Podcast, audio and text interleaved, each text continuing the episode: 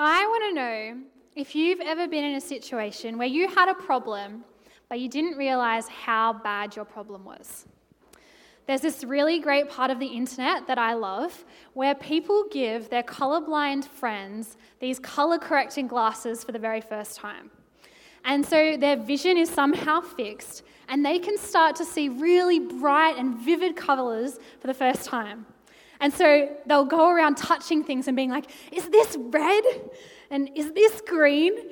And then they usually start crying. And I'm crying too at this point. They didn't realize just how bad their color blindness was until they saw the new colors. Or maybe you guys might have heard about the guy who, kind of just before this lockdown, had COVID, but he didn't know he had COVID. And so he went to a bunch of shops and kind of spread COVID around. And so the news posted the list of places that he'd been to, and it was like five barbecue shops. he didn't know he had COVID, which is a big problem. And he didn't realize just how bad of a situation he was in. Or maybe a little bit more relatable, when you guys were younger, maybe you had a broken arm or a broken finger or some sort of illness, and you tried to tell your family about it, but they didn't really care. They're like, you'll be fine, and you're like bleeding out or something. you you had a problem, but your family didn't realize just how bad that problem was. And now there's some funny examples, right? But it's also a serious issue. Sometimes people don't realize just how bad a personal problem is. Maybe an addiction, a temptation, maybe a relationship issue, or something else. We think we're fine, but we don't realize how bad our problem is. And so tonight, we're going to hear a story about some people who don't realize how bad the problem is. And we're going to see that Jesus came to call sinners, to save sinners, people who realize their problem and are in need of saving. So let's have a look at our first verse. It's going to come up on the screen so you can follow along. Matthew chapter 9, verse 9. As Jesus went on from there, he saw a man named Matthew sitting at the tax collector's booth. Follow me, he told him. And Matthew got up and followed him. So, for those of you who don't know, a tax collector was someone who took taxes from their fellow Jews and gave it to the government. Now, we don't really have a modern day equivalent job, but I imagine their experience would be pretty similar to the guy who gives out parking fines. Like, nobody likes that guy, right? But for tax collectors, it was much worse than being the parking ticket guy. They were hated, they were considered traitors, they weren't allowed to go to the synagogue, they couldn't be judges or witnesses in court, and they were often a disgrace to their family. And so it was a pretty shameful job that Matthew had here. It made him an outcast of society. But Jesus sees him and says, Follow me. Jesus didn't have to choose Matthew, right? He was assembling his team of uh, ministers and disciples that were going to go out and spread the word. But he chose a traitor, he chose an outcast. And that just shows us Jesus' grace. And so, Jesus now, he and his disciples and Matthew, they go down to Matthew's house for dinner. And so, Matthew invites a bunch of other tax collectors and a bunch of other people, but they had questionable backgrounds. They were sinners. And so the religious leaders, it says in verse 10 and 11, the religious leaders were walking past Matthew's house. They smelt the food and they looked in and they saw that Jesus was hanging out with these questionable people. Maybe they thought they were robbers or people who had cheated on their husbands, but there were definitely tax collectors there. And so the religious leaders say to Jesus' disciples in verse 11, why does your teacher eat with tax collectors and sinners? Why is your teacher eating with the scum of society? Isn't it inappropriate? And you see, these religious leaders were judging Jesus for hanging out with these people because those people didn't fit with their system and didn't follow their rules. So, on hearing this in verse 12, Jesus said, next slide. Yep. On hearing this, Jesus said, It's not the healthy who need a doctor, but the sick. But go and learn what this means. I desire mercy, not sacrifice. For I have not come to call the righteous, but sinners.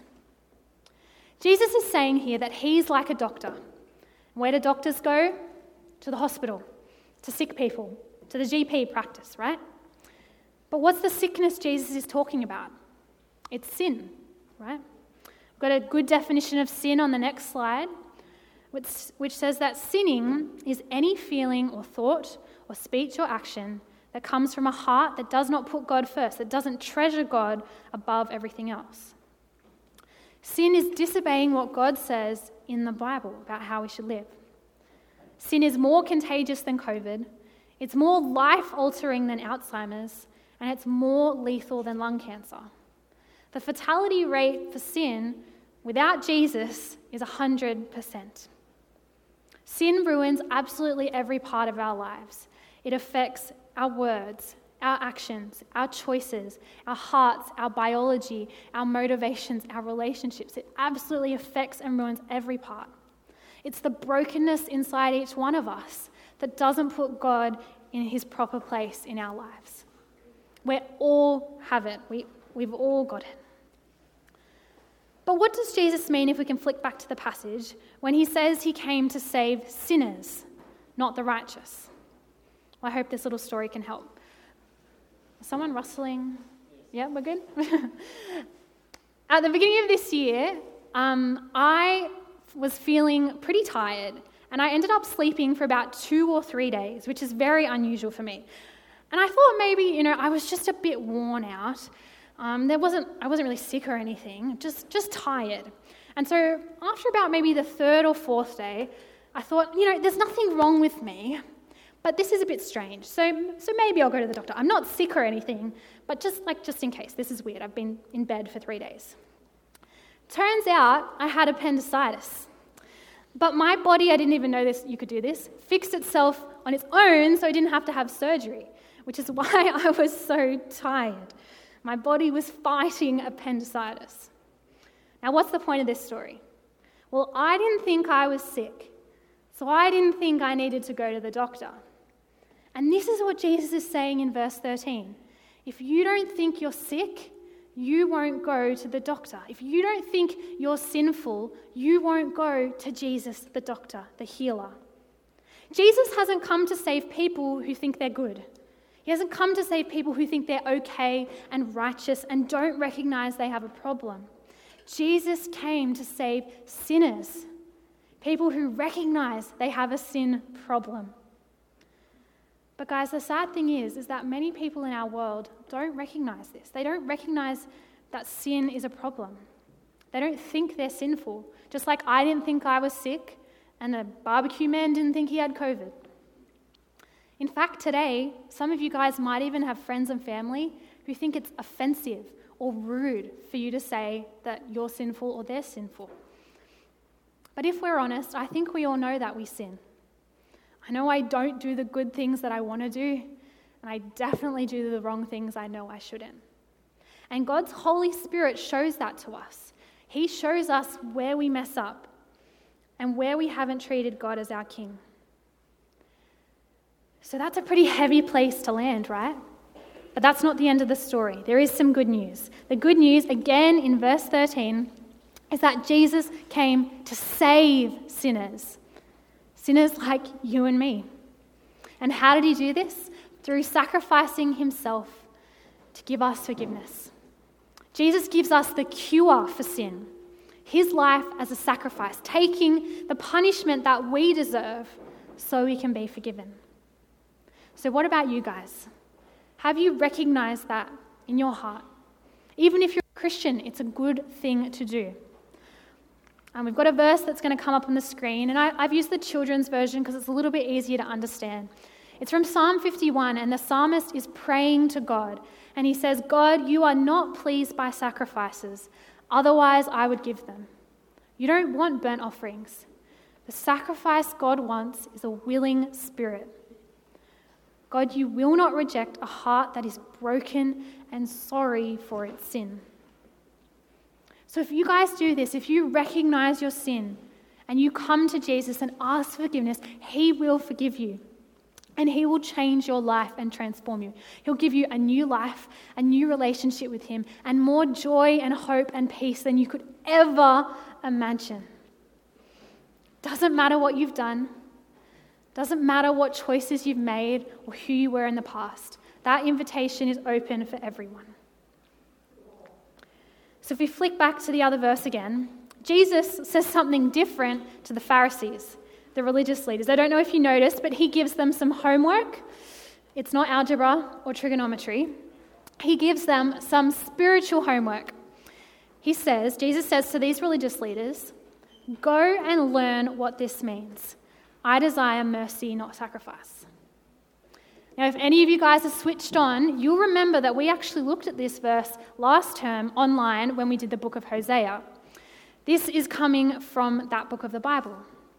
And so, what Jesus is saying here is that having mercy or kindness is more important to him than doing religious stuff for the wrong reasons. The Israelites did it, the Pharisees did it, and even we do it today. I'm guilty of it. How often do we go to our connect group or go to our Bible study, but we ignore someone or a homeless guy on the street on the way home? How often do we go to church, but then we walk out and have a fight with a sibling or a family member? How often do we read our Bibles and then just ignore what it says? What pleases Jesus, according to this verse? Mercy, compassion, kindness to someone in difficult situations. Now, does that mean we support someone if, you know, we support their sin if they're a murderer or something like that? Of course not. But we point them to Jesus. Christians, God's people, should be ready to help those in need, ready to care for the lost, the broken, and the outcast, because that's who we were without Jesus. So, how can we do this? What can you guys do? Well, you can show kindness to people who don't fit in. Maybe someone who's different to you. Maybe someone who's a bit hard to love. Or maybe someone who has something really bad in their past. You guys can do that. There's a um, family at our, our church, at the services over there, who have shown mercy to others by opening their home. They loved and included an elderly man who didn't have family of his own after he recovered from surgery. There's another family at our church who they welcomed into their home and um, kind of got to know a young man who is a Christian, but his wife no longer follows Jesus. They also invited over and cared for a young woman who had been through an incredible amount of trauma. That's what Jesus' followers should be doing.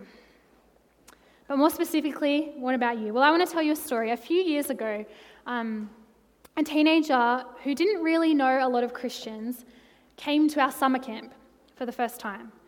And after a few days there, he was absolutely blown away by the camp, and more specifically by us, by how we treated each other, how we spoke to each other, how we treated one another like family. And he was absolutely blown away by that. And so, wouldn't it be amazing if the people who came to Restore for the first time felt that same love? That they came away feeling welcomed and like they're a part of something, and that there's something different about how we act. Maybe that means we look out for people who go to different schools than us. Maybe we use our words to encourage and be kind to people. Wouldn't that be amazing? We do this so that people might come to know Jesus and feel his love through us. So, in summary, if you've zoned out, here's the last thing. We show compassion and mercy because Jesus has shown us compassion and mercy. Jesus came to save sinners sinners like tax collectors and murderers and robbers and liars, but also sinners like selfish people and impatient people and unkind people. He came. dramatic. Jesus came to save sinners like you and like me. So I'm just going to pray in a moment that we recognize our sinfulness that we come to Jesus for forgiveness, and that we show mercy to others. Let's pray. Heavenly Father, thank you that your offer of forgiveness is to everyone.